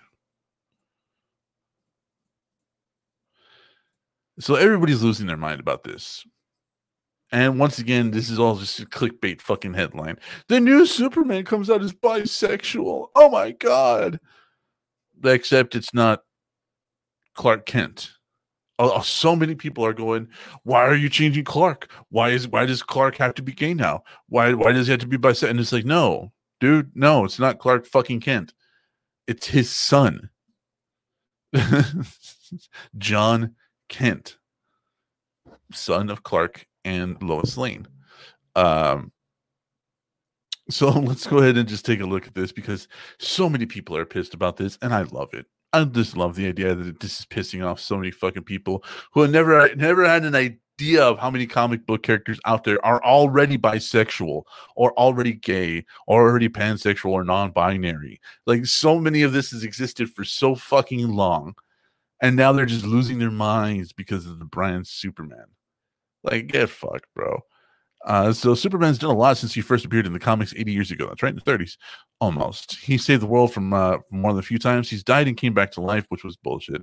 He dodged punches from Muhammad Ali and even faced off against white supremacists. Yeah. Uh, until last last year, though, every comic iteration of Superman has been bespotted with a longtime love, Lois Lane, because it was Clark fucking Kent. You see what I'm talking about? Like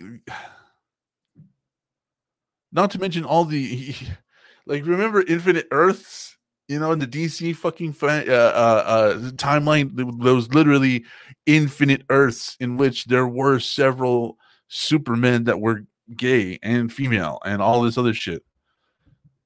One of the, yeah, and one of these dipshits had an issue with Harley Quinn being bisexual. Uh, says Hengel. Yeah, I don't know. I don't. I don't understand what the fuck like these people are thinking. It's it's like it, it's it's it's it's stupid, bro. Um, uh, it's it's it's stupid. And uh the idea that they're trying to like, oh my god, oh they're changing so many of these. Like, shut the fuck up, bro. Shut the fuck up. Uh, in this upcoming issue of Super, the new Superman series, they don't even name the fucking comic. They're they're they're just spewing this fucking bullshit. Uh, the Man of Steel enters into a new queer relationship. The fifth issue of the series here. Finally, finally, finally, we get a fucking title. Soup. What the fuck is going on here? No. Stop. So take this. Oh, Today is fuck- National Shut up, Com- Don. Nope. I don't want you. I don't want you there either. Superman, son of Kal El. That's the name of the fucking comic. That's the name of the fucking comic. Son of Kal El. We'll confirm that the new Superman, John Kent, child of Clark and Lois, uh, is bisexual after falling for Jay Nakamura, a male reporter. The Superman, son of Kal El series. Why couldn't they start this fucking article with that sentence? The Superman, son of Kal El series follows Kent, uh, John Kent, child of Clark and Lois Lane, as he becomes Earth's new Superman and grapples with the immense weight of his new gig. Nakamura, a dispatched rider with a bubblegum pink mop, first appeared in the series' third issue as a shoulder for Kent to lean on when the business of being Superman gets too rough. And there they are. Like, what, what? What the fuck? Uh, What's the? What's the? That doesn't even look like Clark. I don't. I don't. I don't get it. I don't get it. The the in a forthcoming fifth issue, uh, Kent falls for the journalist. He is his father's son, after all, and he mentally and physically burns out from trying to save everyone that he can, according to DC. The particulars of the issue's plot are to be revealed in November, but images from the comic show Kent and Nakamura sharing a kiss atop a, a building, their legs dangling off the edge. Yeah. I just.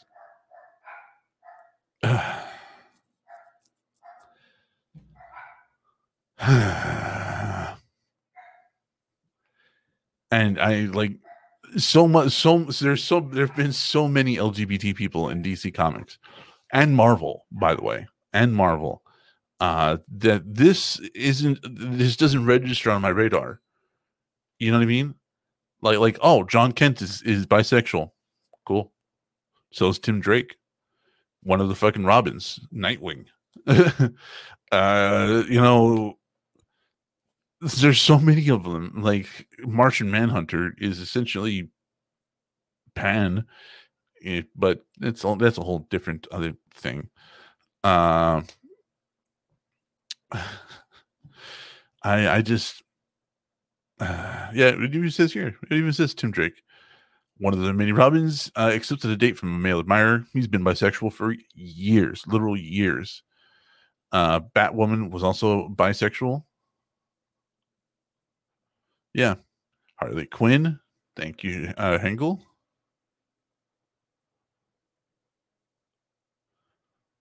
Yeah. NPR's. What?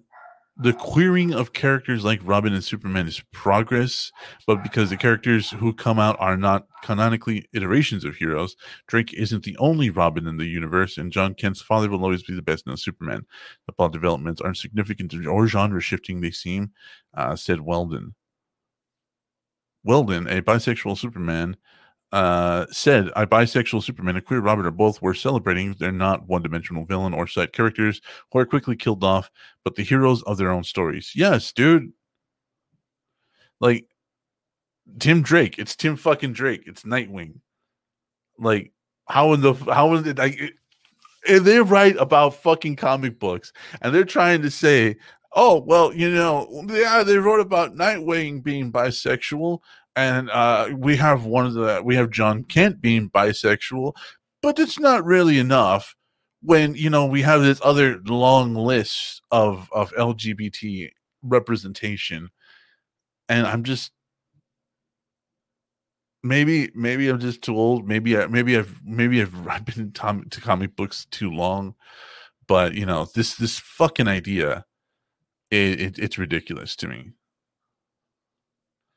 And I mean, whatever. I mean, like, who the fuck does it affect if Superman is, is bisexual or whatever? I mean, really, does it affect you guys? Do you guys really even give a fuck if the new Superman, John Kent, is bisexual?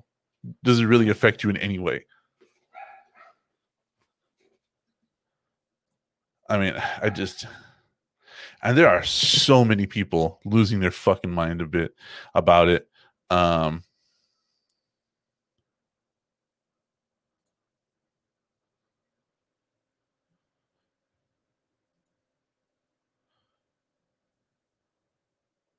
So much so, sorry for the dead air. I had to read that.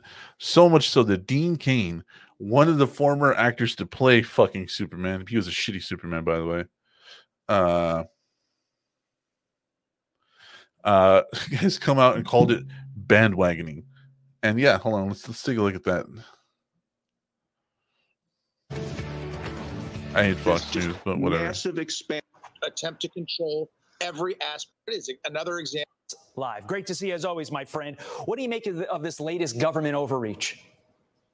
Well, I think it's exactly what it Uh-huh. is. Another example, insane and impossible to not. With his male best friend, just two months, and son of Clark Kent and Lois. The day after this story broke, DC. Comics revealing the superhero son of Clark Kent and Lois Lane will start a romance with his male best friend just two months after Robin came out as bisexual, of course, in the Batman series. Here's the headline John Kent finds his identity in Superman, son of Kal-El. Earth's new Superman comes out as bisexual, available at comic book shop. See, that's the proper way to do a headline. John Kent finds his identity uh, on Superman, son of Kal-El. That's how you do a fucking headline. That's DC's own headline. I don't know what the fuck is going on here. Uh, that's DC's very own headline. That's how you do it, though. Of course, in the Batman series. Here's the headline John Kent finds his identity in Superman. You see how clearly they define that? Superman How clearly it's John Kent, available at comic not Clark Kent, November 9th. son of Kal-El. Actually It's all in the title. Having actually been Clark Kent. What's your reaction? Look, I really, it's hard for me to keep track of all the different Supermen and the different worlds and adventures that he has in the comics. Yeah, he sucked, by the way. Uh, but what from I, I can gather, it's his, it's it's Lois and Clark's son, John. Uh, and I don't think it's. They said it's bold and it's and and a bold new direction. I say they're bandwagoning. You know, a Robin of Batman and Robin, as you mentioned, just came out as as bi or gay recently, and honestly, who's really shocked about that one? I had some thoughts about that a long time ago. But a new Captain America is gay. My daughter in Supergirl, where I played uh, the father, she was gay. I- So I don't think it's bold or brave or some crazy new direction. If they had done this 20 years ago, perhaps that would have been bold and brave. But brave would be having him, you know, fighting for the rights of gay people in Iran, where they'll throw you off a building for the offense of being gay. Um, they're talking about him fighting, you know, real world problems like climate change, the deportation of refugees, and he'll be dating a hacktivist, whatever a hacktivist is. I, I don't know, um, but you know, why, why why don't they have him fight the injustices that created the refugees that whose deportation he's protesting? That would be brave. So, I in other words, this guy has Or- or no for fucking the rights opinion of on women it, to attend and school he's and have the ability to to work and live and boys not be divert raped all by of men under the new warm and fuzzy Taliban. That that would be brave. Um, there's real evil in this world today, real corruption and government overreach. Plenty of things to fight against. Um, human trafficking, real actual slavery going on. It'd be brave to tackle those issues, shine a light on those issues. As far as you know, I'd like to see the character doing that. Um, I, I read that comic. This one, I, I don't think I'll be reading. I could just watch CNN or MSNBC to get this information. Yeah, it's bravery for the left. It's not bravery for the world. And Superman used to fight all injustice. Like you said, there's a lot of injustice, including against gay individuals, that needs to be rectified. Yet, Superman's not focused on that right now. Probably should be. Dean probably should be. Ah, yes, because you know what a god has to deal with?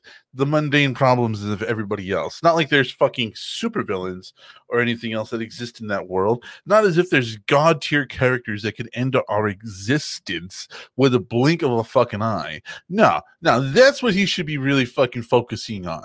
Immigration and all the petty bullshit that we have to deal with as human beings. That's what we should be focusing focusing Clark Kent on as Superman.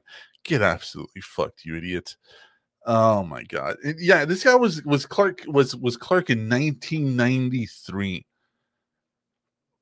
To, like Paul, like outdated ass motherfucker, dude. Like it's just, and he sucked too. Like that, like that's the worst part, right? I can't get over just how much he sucked as Superman. Like he was one of the worst ones. Ugh. I don't know, man. Like that water cr- bottle was crush was loud as shit. Sorry, I thought I pushed the microphone far away enough. I just, I'm just like, uh, you people are fucked. This this whole fucking thing, like, who cares, bro? Tim Drake has been bisexual for fucking years. I like how they were like, oh, he recently came out. It's like, no, we've known about this for a long fucking time. Uh, I'm just, uh, you know, it's it's it's just it's when a mantis shrimp punches a human. All right, I'll be we're watching that in the post show. um anyways, uh god damn it, man. It was just I am just um I'm kind of blown away. You know what I mean? I'm kind of blown away by the idea that there's still these people that freak out about uh a comic book hero becoming gay or that is gay or whatever. Like you've never fucking known this shit before. Like like these characters have been gay. Like and, and people have been gay in comic books for so fucking long, and the reason you've never had a big fit about it was because there has being gay has never been their one personality trait. Oh, well, what do you know about this character? They're gay. Well, what do they do? Don't know. Um it's just uh it, it pisses me off and it angers me because I'm it, it's just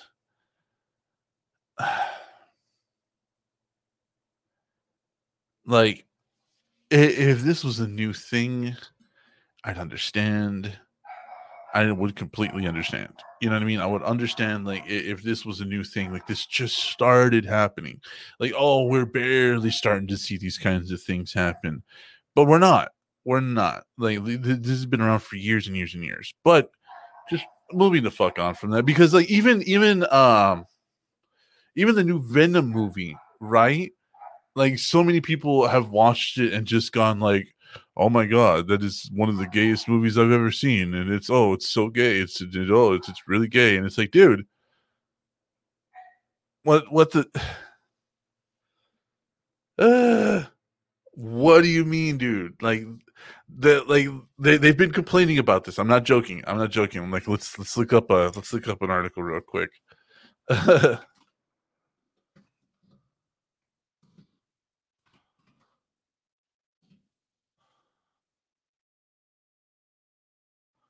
So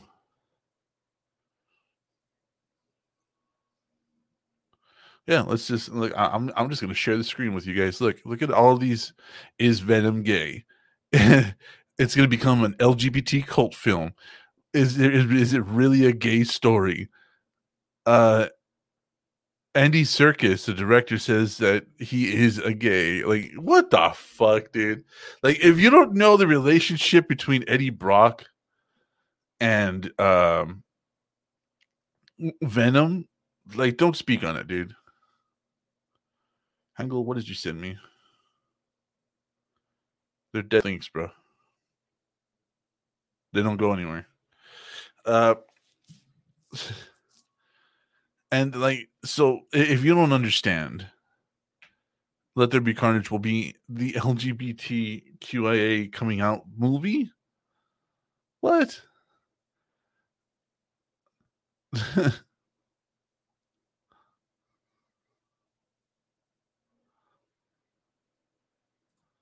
so let's delete this shit. It's not just Venom. Every hero ever is gay, LGBT, properly so. And I can prove it too. All right. So now, now I'm curious. Hengel the links you sent me lead to nothing, Bubba. I am not a spider. Oh, well, one of them worked. Well, no, trying again. Oh, okay. I see him. Yeah, they finally went through. well, I can't watch some of these on the main show, but let's let's finish this shit. Uh so this is a this is a review by James Murphy. Has 589 views. Look, Andy Serkis and Tom Hardy did a bit of provocative publicity by implying by implying Venom is a bit sexually ambiguous in in persuasion. What? That analogy is apt, given that the symbiote creature lives 24 7 with a bloke that uh, can shift its sex if it bonds elsewhere and survives based on adaptation. Uh, so what? Indeed, I find it hilarious that people would ob- object to this theory, given it makes logical sense. Yet nobody, maybe except me, uh, thinks it a bit odd that what might pass as PG 13 12A uh, movie 12A is the, the European version of PG 13, uh, will feature a serial killer biting the hero and performing what looks to be a voodoo ritual in church. I guess I got to see the movie. Uh, but anyways, my point is, let's just save time. Let's get let's out every single movie hero I can possibly think of from the top of my head, thereby preemptively striking on both filmmakers and critics of the future and wind up both alt right and extreme left. Here we go. And all in no particular order, all of these characters are in fact gay. Uh, I don't know what Citizen Kane. Keep saying Rosebud because he just wants to settle down and decorate his mansion with a nicer shade of flower. Likes extrava- extravagant gestures. Massive fan of uh, musical theater. Gay. I don't know. This is like satire, or this is he, he's trying to be satire. Uh, I don't understand this. Rick from Casablanca, his bar is secretly a gay bar, hence lots of camp Nazis like it there. Ran away with a woman in Gay Paris. It's Gay Paris. Walks off at the end with a guy. Ergo, he is gay. I, I think he's just trying to. Really, bro? He's trying to imply that Indy Jones is gay he invited a, he invaded a charming girl's advances in the Temple of Doom because he would rather face a lava pit than act actual sexual stuff with a woman. She even has to call herself Willie. Jones is very close to Marcus Brody. They only have eyes for each other. They're gay. What the fuck is this? Skyfall. Uh, what? Okay. Neo. Batman. Wolverine. Uh yeah. All right. So let's just see what this wrap up here is. Enough of uh, okay, that's enough for now. Uh NB filed under satire and not homophobic. Either if you have a problem with these characters being gay, then maybe you two are in fact well gay it's all good. Great heroes transcend sexuality and that trends that and trends that define society and movement marketing. Endure it in any event, gay, straight or bi. I have zero interest in Venom 2 due to the reservations I cited at the start of this piece. Shame I loved the first film. What the this guy said nothing. He made he made fun of gay stereotypes and oh, this was just stupid. This was a waste of fucking time. This was dumb. Yeah, but Oh, my headphones are off. Hold on. All right. Hey, what up? we watched some trailers, and now we're talking about the idea that people were pissed off that uh, Jon Kent is, is bisexual. Who's Jon Kent? Uh, uh, Clark Kent's son. Who gives a fuck, man? Yeah, well, there's a huge outlet. There's a huge backlash to it, and I was just talking about how even then you got things like people calling Venom Two gay Why is it gay? What? because uh yeah look look look at the article look at the article titles Carnage is gay. Yeah, look at this. What? Yeah. Why? You've seen it, right? no, no, not. Wait, you've seen what? Venom Two. No. I haven't Oh, gone out of the fucking theaters. No. Uh, yeah. So apparently, a lot Fuck of people that. are saying, Have you? This is, yeah, I went to go see James Bond. Ew. No, have you got? Have you seen Venom two? No, I have not. Okay. Uh, so yeah, a lot of people You are just saying that virus? No, I just got tested. I, I haven't. I don't know he, he he just he just got stabbed, Yeah, I've been getting stabbed a lot lately. stabbed in the brain. Uh, yeah. So like, there's all these articles about just LGBT heroes and stuff, and I was just talking about like this shit has been happening for years. Like, like since the beginning of the comic books, there's been gay comics, there's been gay characters. Tim Drake has been bisexual for fucking years. There's a Captain America that's gay. yeah even even steve his whole sexuality is ambiguous It's ambiguous. Yeah, it really is. even, so, even so is Loki's. Even uh, even Owen Wilson in Loki asks him any any princes or princesses that uh, fancied your favor, and then Loki says, "Yeah, a bit of both here and there." bit of both but- yeah. yeah.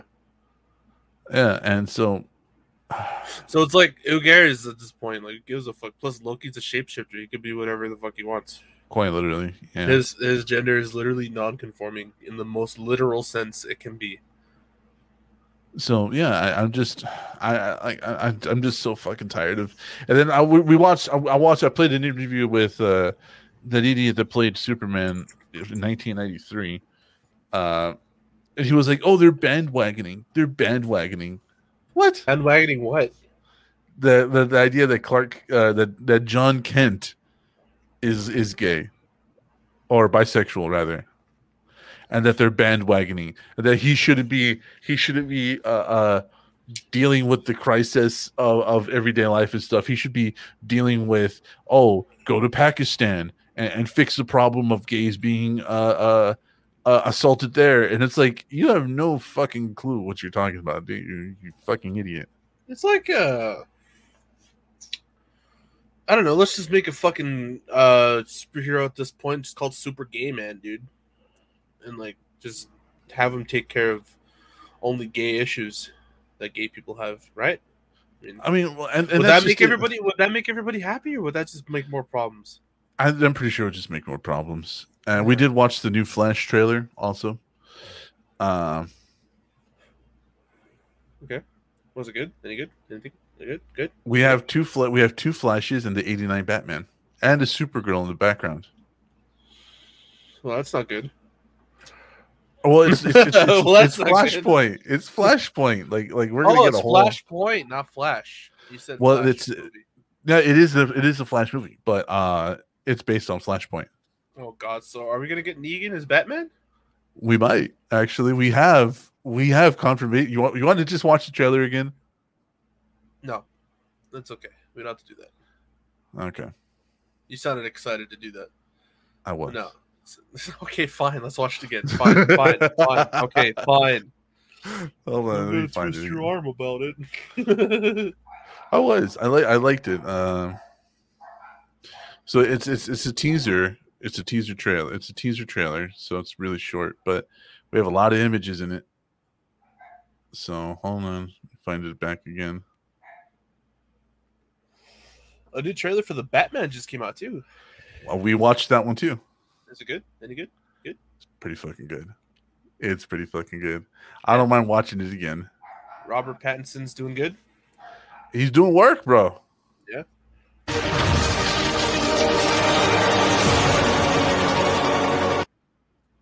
To show you a teaser, but that my maestro Andy and I have put together that we really hope you'll enjoy. And I will see you in theaters later Ezra Miller? next year, or That's more Ezra. importantly, you will see me. Why does he wear a collar? I, that's I said the exact same thing. What the fuck is that outfit, man? Is he gay too? Tell me something. So that's You two flashes. Anywhere you want, right? Listen to the voice. Any timeline, Any universe.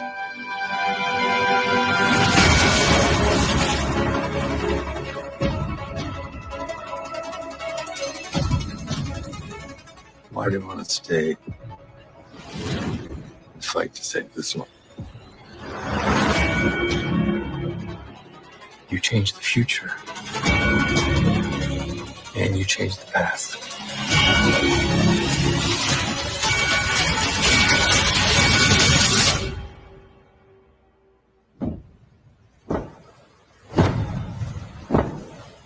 Oh shit!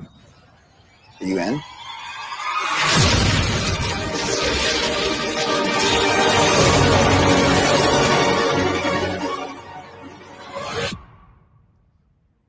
What what car is it?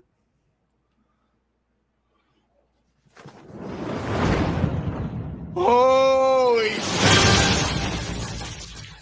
Is that the fucking Batmobile from the old school one, like the one that's in GTA? Yeah. Nice. So what did you think, man? Like a little teaser trailer, like I said, it's really short, but When's it coming out? uh next year. Oh, okay, that's cool. I'm excited. We do have Ben Affleck. We do have Michael Keaton back as 89 Batman. That's that's the voice you heard. Yeah, yeah, that was that was Keaton. Yeah. Uh-huh. So we I don't know, man. We might see the we we might see the Nightmare Bat with Thomas Wayne. Keaton. I love that guy so much. Just creep, right? yeah, stop! Don't get me started. All right, and we'll take a. I, I I really think you're going to appreciate the new Batman trailer. That's why I'm, I don't mind watching it again. okay. I really think you're going to like this. So I'm not just going really, to I'm up. really. I'm not really the biggest fan of Batman. You know. Watch. Ow! Ow! Are you eating on the fucking show, bro? Yeah. all right. All right. All right. All right. We got It's a tool. got John, Jim Carrey. When that light hits the sky, it's not just a call, Oh. it's a warning.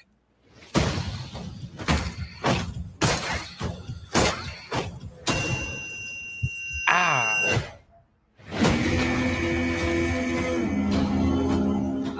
Trying to reach you. Marvin God! This is about a powder keg, and prisoners to match. I can take care of myself. If this continues, it won't be long before you've nothing left. I don't care what happens to me. It's only gonna get worse for you.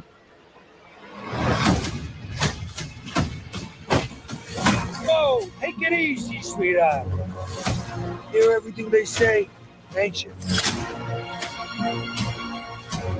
Maybe we're not so different. Who are you under there?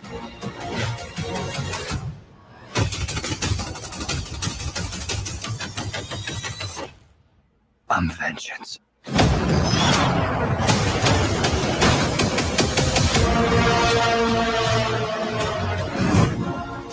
Yo, hey, our streams.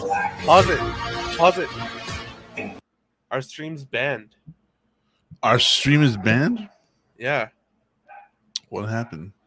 we got taken down for policy violation. Apparently. Oh man, that's funny.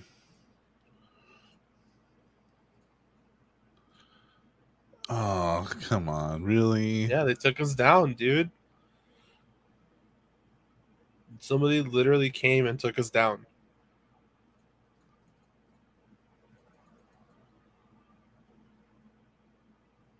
Wow. Uh, Yeah, it's gone. It's fucking gone.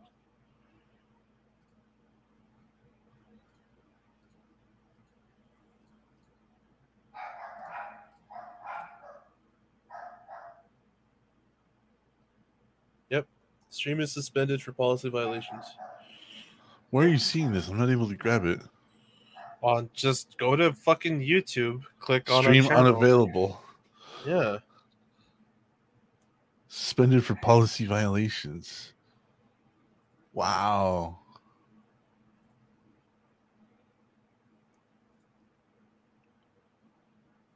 There you go.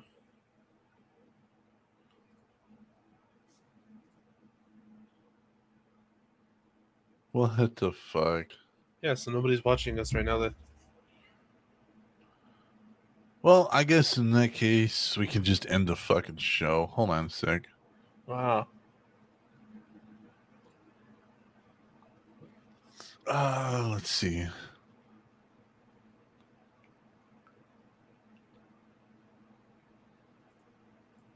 Because here it says like we are live and everything, but Yeah, but if you try to watch it on YouTube, yeah, you, uh, your stream has been temporarily suspended. Hold on, I'm trying to fix this.